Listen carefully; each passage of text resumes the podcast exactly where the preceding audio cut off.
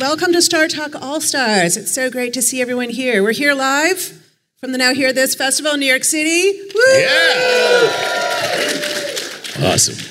I'll be your host today. I'm Janna Levin. I'm a professor of physics and astronomy at Barnard College and Columbia University, and also director of sciences at Pioneer Works in Brooklyn. Those two places are very far from each other by New York City standards. Yeah. Uh, joining me today, we're going to be talking about theoretical physics, is my co host, all star veteran Chuck Nice. Woo! Yeah!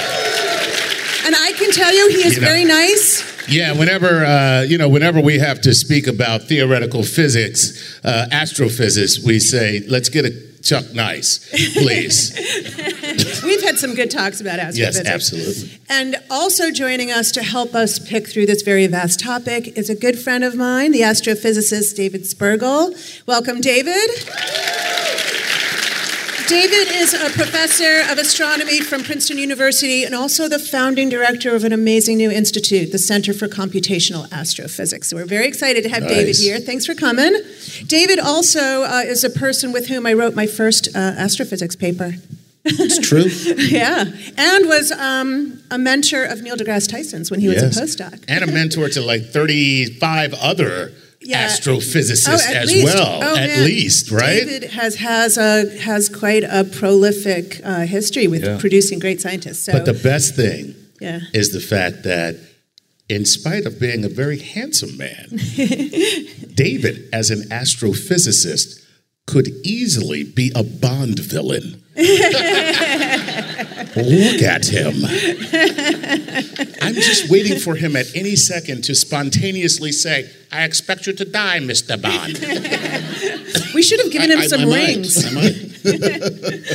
so um, I wanted to start this with just a, a little bit of, of identifying what we mean first by theoretical physics before we get started. Why don't we just say physics? Why don't we just say we're going to talk about physics in general? Why theoretical? Why do we have to attach that to it? Well, I divide physics, or how we do physics, into two pieces experiment or observation, where we go out and see how things work, and theory, where we construct models to understand how things work. And I actually swing both ways. Nice. Um, We're only going to use that statement, just with no other context, when we advertise this episode. Theoretical astrophysics, the sexiest physics of all. Swings both ways, says David Spergel.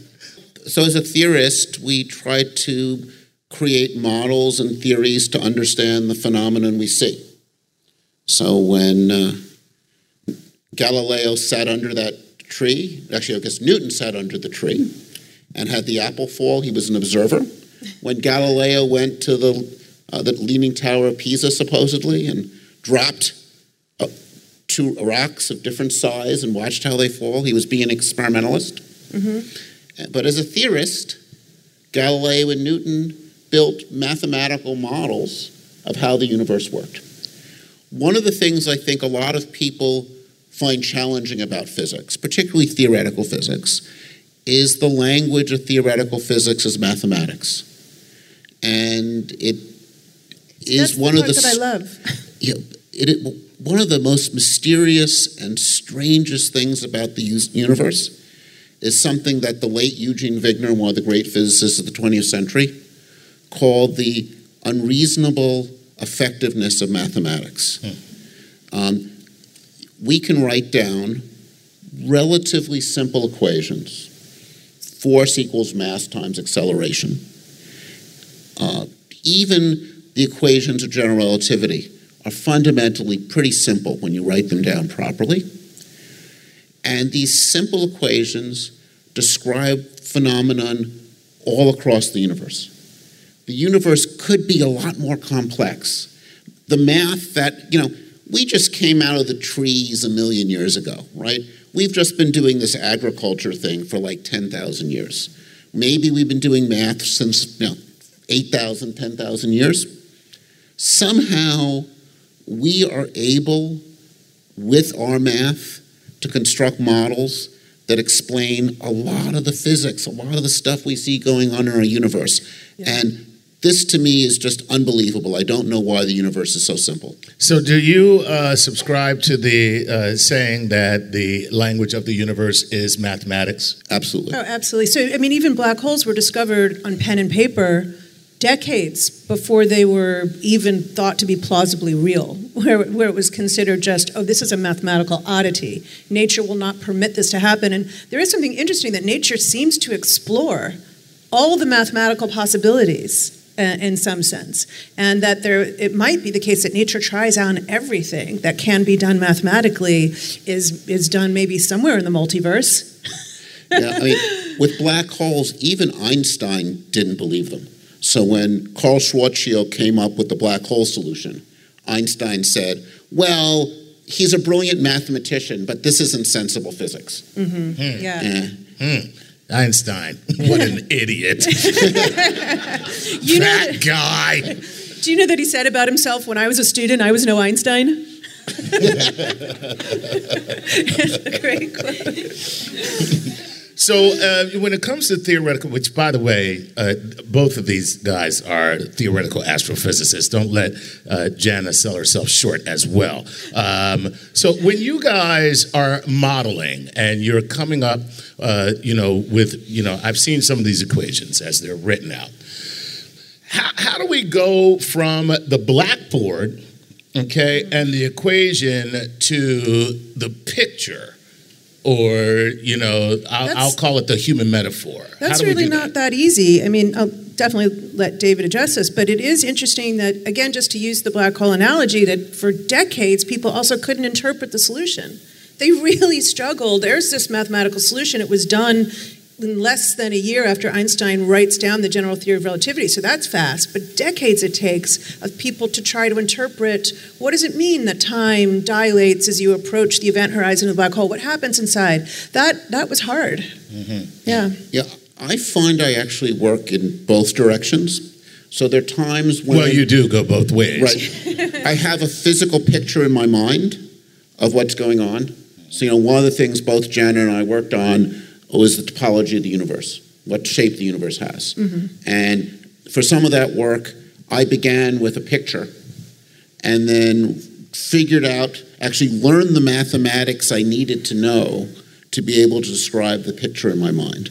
So sometimes you work that way, and sometimes you let the math guide you, right? You start with what, you know, I want to combine this piece of physics I understand, and this piece of physics I understand, and you take the equations, and the equations guide you to the answer. You follow the chalk yeah. on the blackboard yeah. to nice. where it takes you. And sometimes you follow the chalk together. I mean, I think a notion that a lot of people have of theoretical physicists is we sit in our rooms quietly and work on pen and paper, which we do sometimes. But there's also this. You've clearly never been drinking with Janna Levin. well, hey, don't give me a reputation. but there's also this time where you're up at the blackboard, right? And it's a conversation, and I think it's an experience more like jazz than anything else. Yeah. So this is interesting. We we I've been trying to tell people that scientists don't stand at that chalkboard debating. That would be absolutely futile. You stand at the chalkboard sharing your intuition and your argument. And if the other person's argument is better, you relent as quickly as possible mm. because you want to immediately move on. It's not that winning some debate is what you're trying to do, you're trying to make a discovery. And that's where the other person, feeding off of the other intuition and the other idea, is just if you're open to it, you both spiral much faster and much further. My wife and I were theoretical astrophysicists. um, speaking Speaking of your wife, does she have a question for us? do we do we have our cosmic queries? I was thinking we can open this up to some questions. Are we doing this live? Yeah, we should. I think we are. We're actually, you know, what we normally do for those of you who are fans of the show, when we do cosmic queries, what we normally do is we solicit them from uh, the internet, and we have people who uh, reach out to us via whatever social media outlet there is, and they give us their question. But since we have all of you here and you actually came to a live podcast about theoretical astrophysics, we're pretty sure you guys have some questions. I hope you're not here expecting the drag con. That's next door. That's why I can't. Um, but yeah, so if you have a question, you know, uh, instead of us soliciting questions from Facebook and Twitter and otherwise, uh, just step Grab up to the mic. microphone and um, and these guys will answer them. Yeah. Hi, I'm Jamie from Philly. Uh, I have like an astrobiology question, if that's okay. Uh, they talk about like this special moment on Earth a few billion years ago, like with endosymbiosis, because you got like two domains of life and only two, archaea and bacteria. And They come together to make eukaryotes, but it had to transverse like the energetic canyon or whatever they call it. So, is it possible that that's an answer to the Fermi paradox, where we don't see life because it's just So so, really- hard and so improbable that this one thing happened question. like once in these four and odd billion years? I think it's a great question. We, we talked about this recently at an event we did at Pioneer Works. David, do you want to try this? Yeah, so first, just a little background, right? So the Fermi paradox is we look out and we now we see billions of stars in our galaxy. We now know, we didn't know this at the time of Fermi, that most stars have planets. So there are billions of planets. There are very likely tens of millions or hundreds of millions of Earth like planets in our galaxy. And that suggests there ought to be lots of other places that have life. Um, and the Fermi paradox is if there's life out there, why haven't we seen them? And uh, there are a number of many possible resolutions of the Fermi paradox. One resolution has always been life is rare.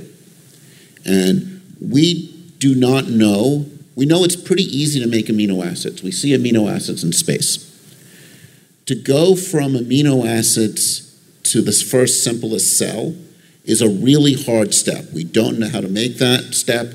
There are a lot of biologists working on that.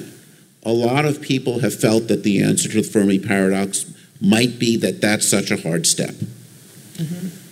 One of the things that people now realize, and they think that the way uh, you made the first eukaryote cell, the kind of more complex cell that makes up us, is when you brought together and merged two cells, and instead of having one eat the other, which is what usually happens, they formed a single more advanced life form.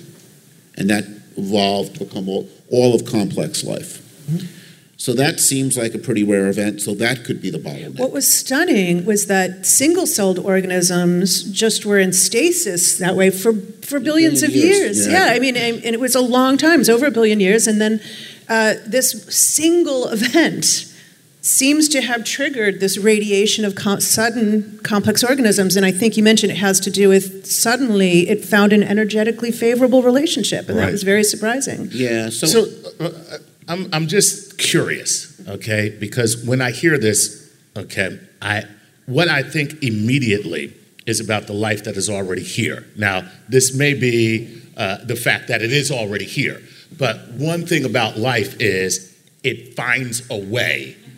Okay, it's like it always finds a way, and I don't care what it is. It's like you know, uh, uh, you, you destroy an ecosystem, and out of that destruction arises another ecosystem. So, is it possible that life isn't as hard as we think?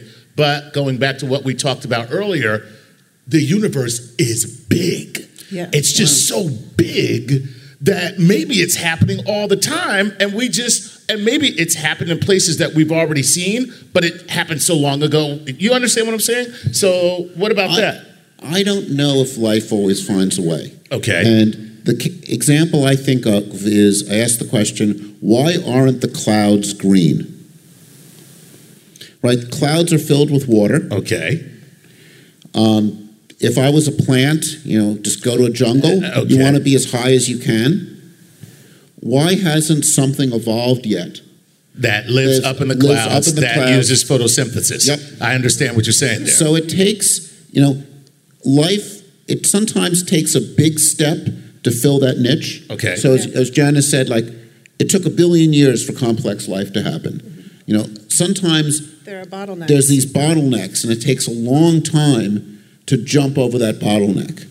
And, you know, so I think you know, the thing you're talking about, it could be we're limited by a bottleneck. Um, we don't know. I mean, there's also the possibility of alternative routes. Uh, you know, one of the things that comes to mind is like, what if we didn't have this event? Could something more advanced happen? Well, there was things going on. So we're the consolation prize. Well, so if you look at, um, you have these bacterial mats where instead where they're actually we all have them. They're on our teeth. That's why you have to brush your teeth because all the bacteria in your mouth form a mat overnight, and that's that you know that feeling on your teeth in the morning. That's like a pretty complex structure. I'm the good right bacteria are working together. You're wiping them out with your toothbrush. Um, and every day That's they because they're again. cavity creeps. Right. But that's a different way to advance life is instead of having um, more complex cells, another route, and it's not the route we took on Earth, but maybe on some other planet that happens, is you have sim- simple cells work cooperatively to make more complex systems. So could those simple cells work cooperatively to create a collective consciousness within that complex system? Because that's the real deal that makes us what we are.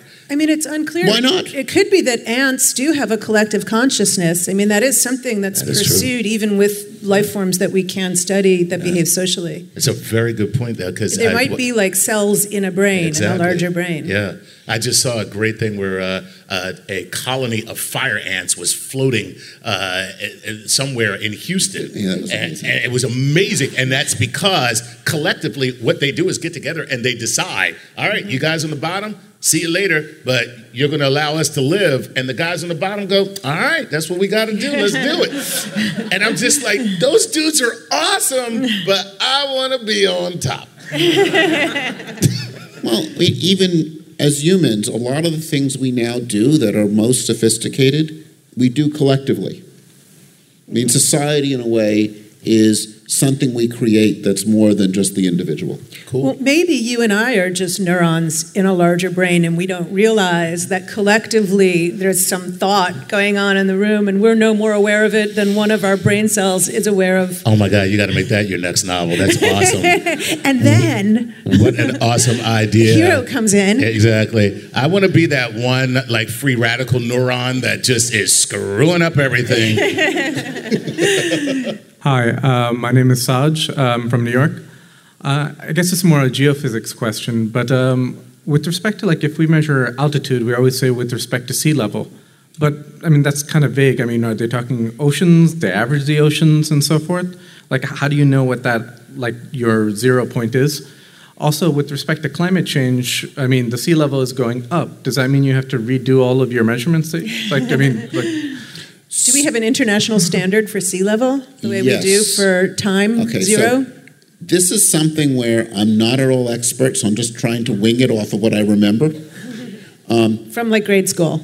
That's what he's reaching So- back to.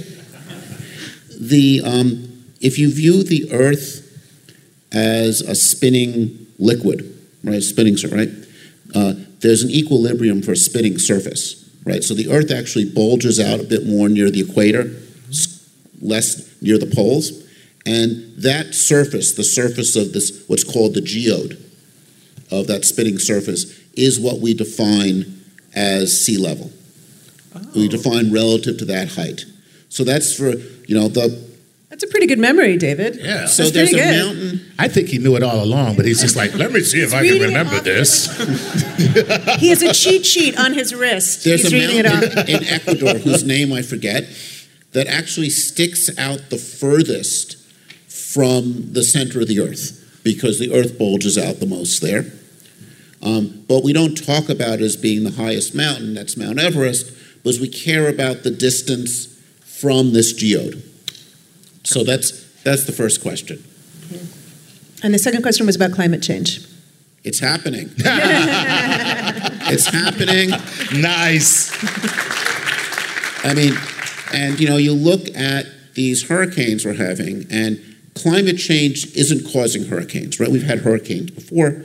What climate change is doing is it's making the hurricanes that are occurring more powerful, more destructive. And You know, climate change. And, and giving them worse names, Yeah. like Irma.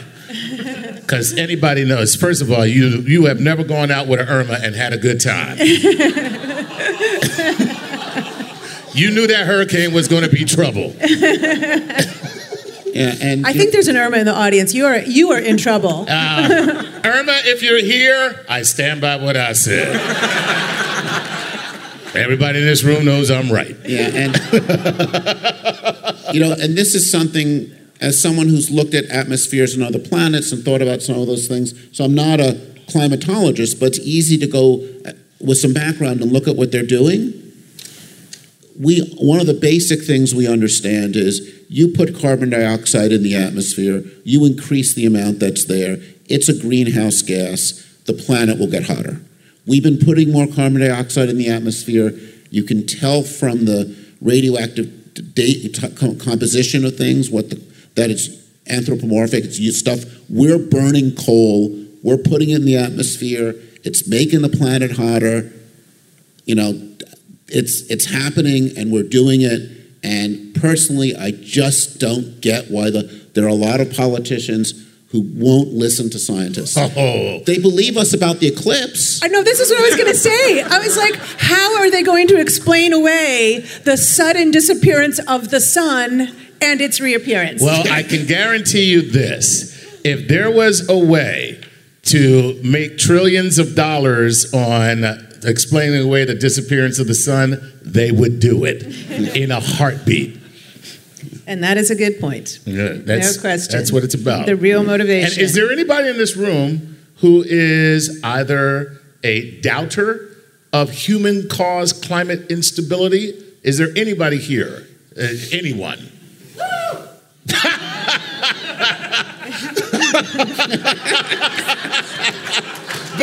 but, by the way, that was awesome because nobody who is a climate denier is that enthusiastic about it. I would like to meet a climate denier who's like, yeah, it's a hoax. Hey, Like, and you never see that. So, they, they just nominated one to run NASA. oh my God, you're right.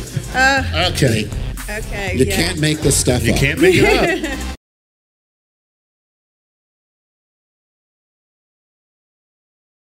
Hello, my name is Gary from Queens, New York. Uh, my question is actually kind of personal from NASA. I fell in love with NASA ever since Alan Shepard's first flight, reading up on it. Those 15 minutes of like how technology, how we went beyond that to the hardest part of getting outside of Earth. And on a personal note, I wanted to ask you, in learning astrophysics, what was the hardest thing for you to learn to overcome that? I know that's not that's more personal, but It's nice because we, we are actually real people, physicists. Yeah, so what? We, we didn't come out of the womb with like physicists, like, we had to find it. for me, the hardest course and the hardest thing was actually my freshman physics class. okay. And that was because, you know, so I went, I grew up on Long Island. I went to a good suburban high school in Long Island. I was like a good physics and math student in my high school. And then I went to Princeton as an undergraduate. And, you know, I was like a good student and I was like on the math team. But I got to my class and there were all these kids who were from Stuyvesant and Bronx Sci who were like won the national competition. And I had placed into a class that was above my head. And I was just, you know, I just really struggled that first year. Um, and it was just, you know, a lot of it, I mean, we sort of start out talking about the effectiveness of math. Learning math is like learning a new language. And I didn't have the language yet. And so struggling to get that language was for me the hardest step. Um, I um, think, well, I, I didn't identify as a scientist for a long time. So I was in college. Um, I had, I, I never finished high school. It's not a very interesting story, but so I never had physics or even calculus when I started college. And um, I uh, was a philosophy major. I was interested in art and philosophy. And um, halfway through, really, I discovered physics It was a very strange experience for me. I remember at one point I had to take all of these quantitative classes just to get my degree, right? So I had to take calculus and, and like organic chemistry or something like that. And I remember somebody saying to me, You know, have you ever considered physics? And I was offended. I thought physicists build bombs. You know, I don't do, and they memorize things. I don't do. That's not creative. Mm-hmm. And um, I discovered somewhere along the way what math was, what physics was, and how phenomenally creative the field is. Like you can all know the same math, and one person figures out the Rubik's Cube trick. Do you know what I mean? There's this, somebody finds some stunning variation on exactly that mathematics, and it is like a language. Somebody writes a beautiful sentence. We all speak the same language, and um, and I just totally. It was like the world cracked open for me. I just it was like a sudden revelation, to be honest. And I made a very rapid and radical change into physics and astronomy. And, and like David, suddenly had this massive catch up in terms of the mathematics. And I think one of the reasons why I went into such mathematical field was because I was overcompensating because I didn't know anything and everyone around me had been doing this since they were kids, really. And so I think I overcompensated by learning a lot more math than I understood was even required at the base level. And so that was very challenging to walk into a classroom of kids who were all you know, at Barnard and Columbia studying math since they were, you know, first studying in anything. It was hard. It and for, for me, it, for yeah. me, it came easily. It just. I got to be honest, it was very natural. Uh, you know, I breezed right through every class, uh, uh, kicked the asses of all the Harvard kids, like, please, yeah. Thank you so much. It's just uh, when it comes, I love physics. And, and are you are you pursuing? Uh, I know. I just have a love for NASA. Uh, ever since I read. Um, um, um, oh boy, I can't even think of it. Um, uh, the flight controller, I forgot his name already. No, not Alan Shepard. It was the first. He was the. He wrote a book uh, called oh, "Failure Is Not an Option," and yeah. ever since I read that book, I was just fascinated in staring at the stars. But like mm-hmm. when it comes to like astrophysics. It just yeah. seems like a mountain too hard to climb because my brain just feels like numbers numb, and then you know. So. I think climbing a mountain is a good analogy, yeah. and that's also I think why scientists have to share the view from the summit because not everyone can make that climb. Yeah. I mean, not that not everyone's capable, not everyone's going to make that climb, and so we have to be able to share the view. But one of the interesting things about NASA projects, so I've been involved with a couple big space missions, and I'm working on one now, mm-hmm. is it's like being part of a, a symphony, or maybe even better yet, a film production, where you know when you see a movie, you see you know the actors, there's a cinematographer, there's a director, but you get to the end of the movie, right? There's that long.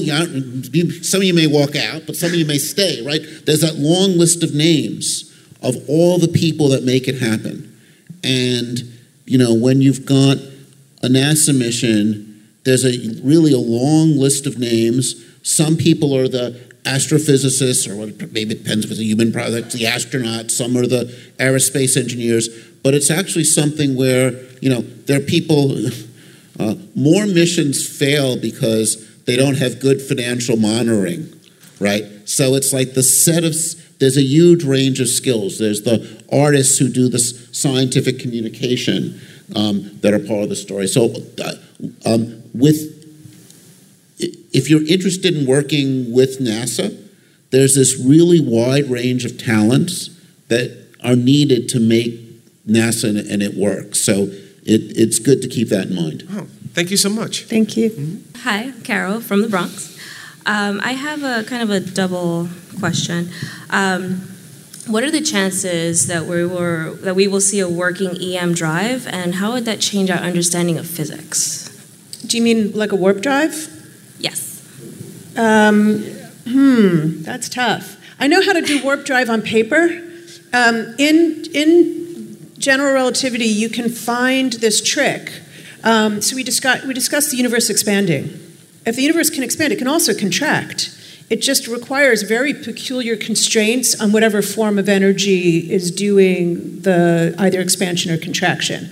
So we know that there's this form of energy in the universe which makes up about three quarters of all the energy budget in the cosmos, and that's this given this proxy name dark energy because we don't know what it is. And it's driving the universe not only to expand, but to expand at an accelerated rate. The expansion is getting faster and faster.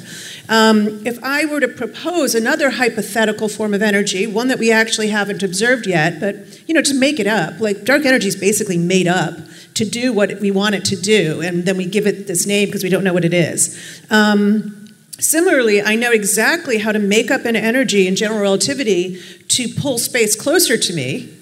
Then I can just step across, and then I can use dark energy to push me back out again. And that would give me faster than speed of light um, travel. I wouldn't actually be traveling faster than the speed of light. If I were to shine a flashlight and bring it with me, it would go faster than I'm going but it would go faster than the speed of light in the ordinary universe. Okay? And so that is a form of warp drive that if I could make up this form of energy, I could pull California closer, because who needs all this stuff in the middle? I could st- just kidding, I'm from Chicago. And then then I could step into LA and then push it away again. It'd be so, kind of awesome. So the warp in a warp drive is warping space itself. Yes. So does this violate causality if you do this? Well, it doesn't. It doesn't actually violate causality for the reasons that we were saying. That I, you will never travel faster than a light beam will travel in that version of space time or space time contraction. So you're not traveling faster than light. The space around you is contracting so that it makes you actually. It gives me a shorter it, distance it gives you a shorter to step distance. across. So you would yeah. get there faster than light travel without ever traveling faster than light. Yes, and in fact, we see this already. We know that some of the galaxies in our universe are technically moving away from us faster than the speed of light, but they're not moving away from us faster than a light beam is at the same location. And so, um, so it doesn't violate causality in that sense, but what it does violate is any rules on what we think are proper energetics for stuff in the universe. So it might require negative energies. And that's something that seems very unstable. If I have a negative energy, it seems like I can generate lots of positive energy just by taking the negative energy. You know how plus one and minus one is zero. Well, I could have plus infinity and minus infinity and still make zero. Costs me, it seems to cost me nothing, in other words, to make an infinite amount of positive energy if I steal it from the negative energy. And that seems extremely unstable. So it might be that it's not actually physically viable, is the bottom line. Sweet. But if it is, somebody's going to profit from it, so it might as well be us. I'm start. I'm CEO of this company as of now.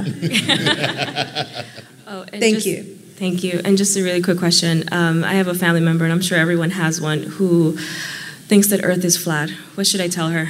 I don't have one of those. um, you should tell them to go up in a plane and look at the horizon. tell them to look at this, the Earth from the pictures of the space station.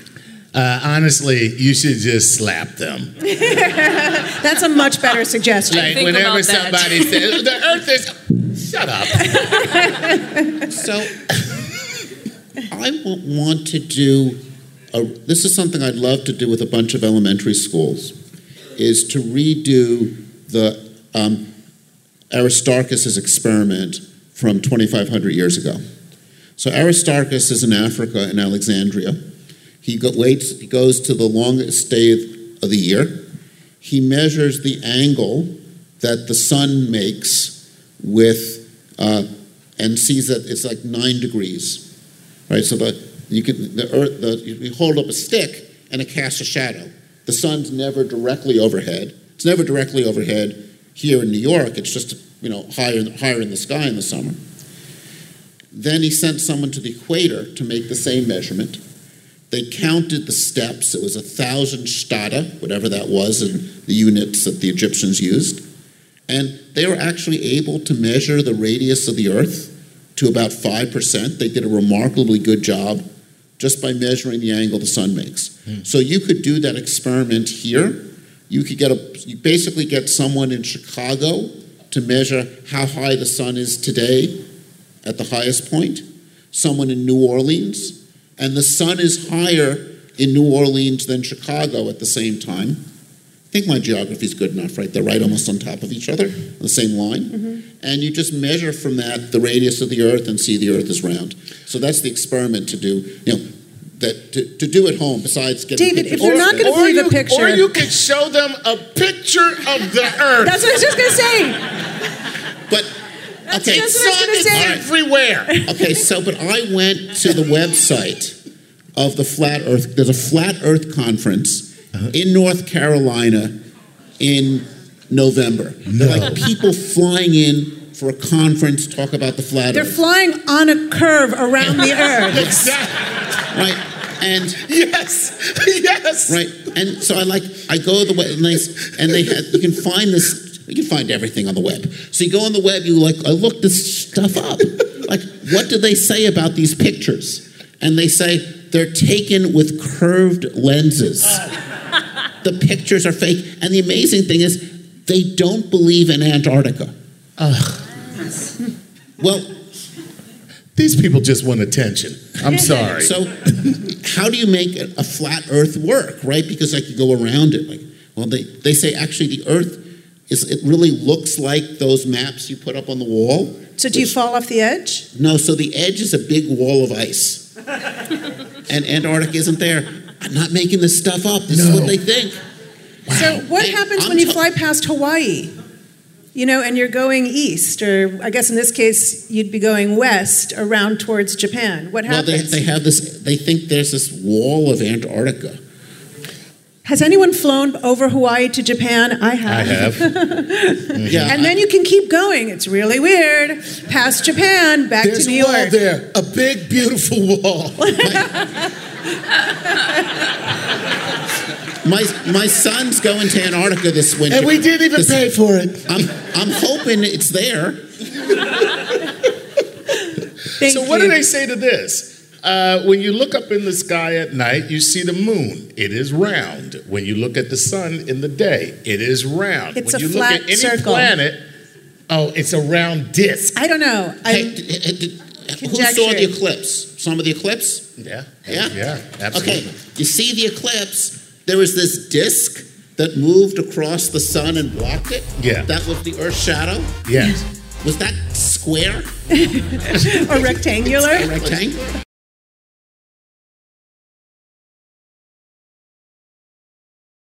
Um, Mara Archer from Washington Heights. So, with the Voyager mission um, and the Voyager 2 going into another solar system, what implications does that have on the infinite finite universe theory and current research? Well, I'll start this and then I'll give it to David, who knows a lot more about the NASA missions. I was just going to say one of the things that I, the reason why I wanted to start this is because I love Voyager.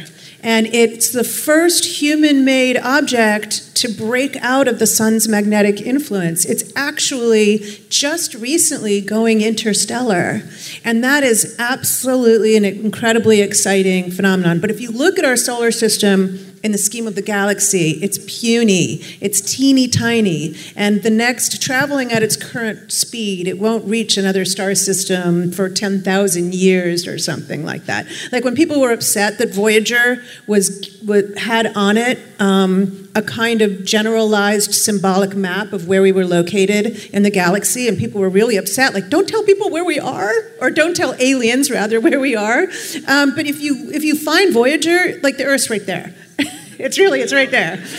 So, um, so basically, it's it's not in any way probing the scales of the size of the universe. Our galaxy is hundred thousand light years across, and the next galaxy, you know, millions of light years away. There's galaxies billions of light years away. So, um, so we're nowhere near probing the proper extent of the universe with an object. We probe that with light that's coming to us from, from billions and billions of years ago before there were human beings, mm. before there was metal, before stars had synthesized metal in their cores, um, we're receiving light. Do you want to try that? Sure. So, what, what we've been learning. Top that, David. No, well, I can tell you a little bit about what we've been learning from Voyager lately. And that's so the sun is blowing out a wind. And we see this in the solar corona, in explosions. In fact, if you look at the sun right now today, if you still have those eclipse glasses, you haven't thrown them out, Go look at the sun, you can actually see an ejecta coming off the sun right now. And that wind is uh, filling our solar system. And that wind goes out, and until it gets weaker and weaker, eventually it reaches a point where the wind from the sun is weaker than the wind from other stars. And that boundary we call the heliopause. It's where the sun's magnetic energy no longer is important. And what's been really fascinating and surprising, and Voyager's been telling us things that we didn't expect, is we thought that would be a sharp edge. And it's actually a much more complex structure. And Voyager's been teaching us about how the plasma from our solar system interacts with the plasma from the rest of the galaxy. And that, that's been the, the what it, you know, it first taught us all these things about the planets and then moved beyond the planets. And uh, in the last 20 years, it's been teaching us about the stuff out there. Cool. Thank you. And let's take our, our last question. Um, John from Staten Island. Um, a little bit of a two parter, but I'm always curious in meeting people uh, in terms of what they do. When was the first moment, A, when was the first moment that you were doing astrophysics that you thought to yourself, yes, this is why I do what I do? That kind of satisfaction for the climb up the mountain. And then, two, Edward Frenkel's book, Love and Math, he talks about the artistry of science. What, where do you see yourself as an artist in what you do every day? I'll um, take it offline. I'll try this, and then I'm sure David has thoughts about this too. But um, I can remember very distinctly learning special relativity.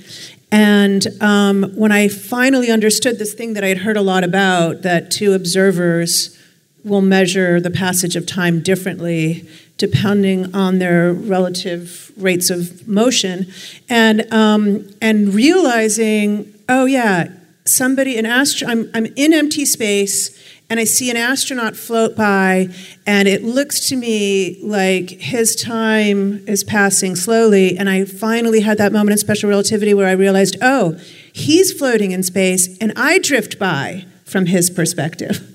And he looks at me and says, oh, her time is passing more slowly. And when I finally saw how that worked, on paper and the math, and this is why we're talking about the mathematics. I couldn't understand it before I understood the mathematics, and that was just like like literally sit back, you know, a few minutes. Let's pay some respect to that moment. That's what it felt like at the time learning that, and I think I learned that at three in the morning before my special relativity exam.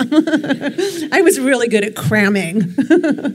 um, and then the question about artistry, you know, I don't consider myself specifically a, a, an artist, a visual artist. I mean, I do think writing is a different kind of art, you know, and I do consider myself a writer. When I'm writing, I'm very concerned about the energy of the words and the rhythm and the exact word choice and the structure and this regular writerly stuff, you know, and um, and it means the world to me to to try to land that right.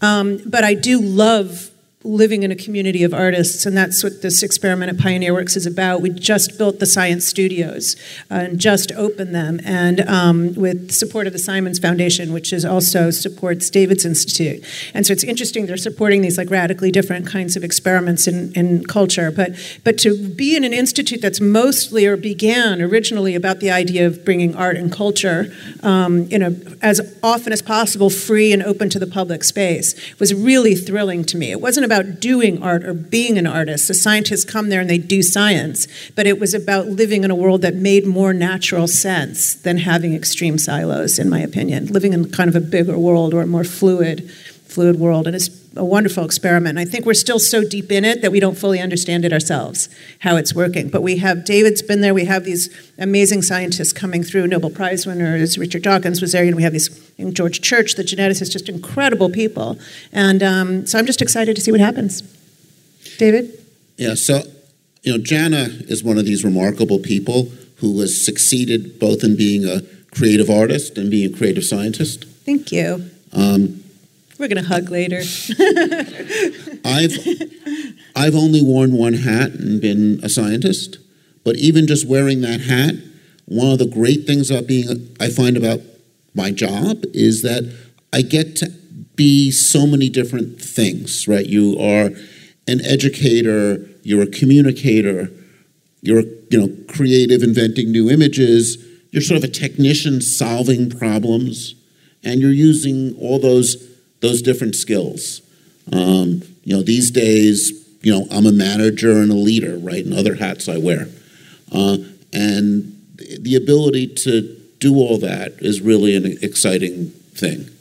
Um, so that's guess the second question. The first question, um, for me, the first time I realized I think I could be an astrophysicist um, was when uh, I was an undergraduate and got to do work on a research project as a junior, and came to my advisor and showed him what I had done, and he said that was interesting, and that was he said like that's no one figured, figured that out before, and realizing that like you figured something out that no one figured out before is just even if it's just a little piece of the whole picture is just a wonderful exciting moment um, this is why when we teach science i think a mistake we make is we convey science as a series of facts that you need to totally learn agree. and memorize yeah totally agree but science for me is a process of discovery and that's why I think it's so important to get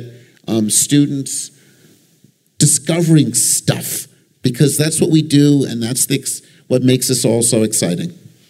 And uh, sorry, Chuck, please. Oh, no, I was just going to say for me, I just finished smoking some salvia. because it's not marijuana, and I didn't think it was like going to alter me too much. And, uh, and the hat I was wearing was a skull cap, black, uh, with some skinny jeans because I was hanging with some guys from Brooklyn, and. Uh, yeah, yeah. So, on that note, do we have any last thoughts, parting thoughts uh, that we want to share with the audience? Chuck?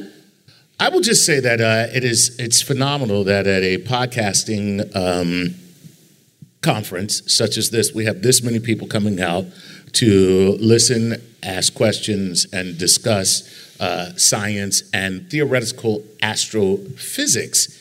At that, I believe that there's a great uh, groundswell uh, in our nation right now that we are all a part of, and that we should be very much aware uh, that we are a part of this and promote science wherever we can. Because um, I can say that where there is an absence of science, there is a proliferation of ignorance. Where there is a proliferation of ignorance, there is a danger of losing our society. And so we are part of a very important movement, and uh, and we should be proud to be so. I want to give a hand to the audience for that.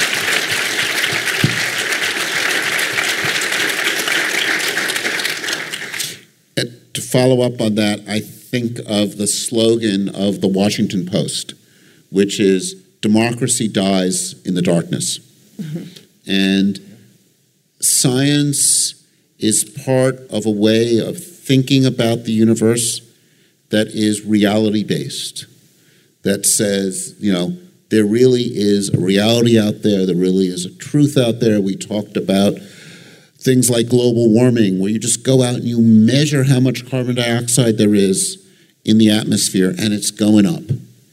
And one of the things that I think is really important about shows like this and our effort to convey the sort of stuff we're learning is that in a democracy, I think science is just an important part of one of the things we all need to know to be informed citizens making choices in the world we live in now. Beautiful note. So thank you all for coming. Thanks for listening to StarTalk All Stars. Thank you, Chuck. Thank you, David. I'm Janna Levin. Until next time. Bye.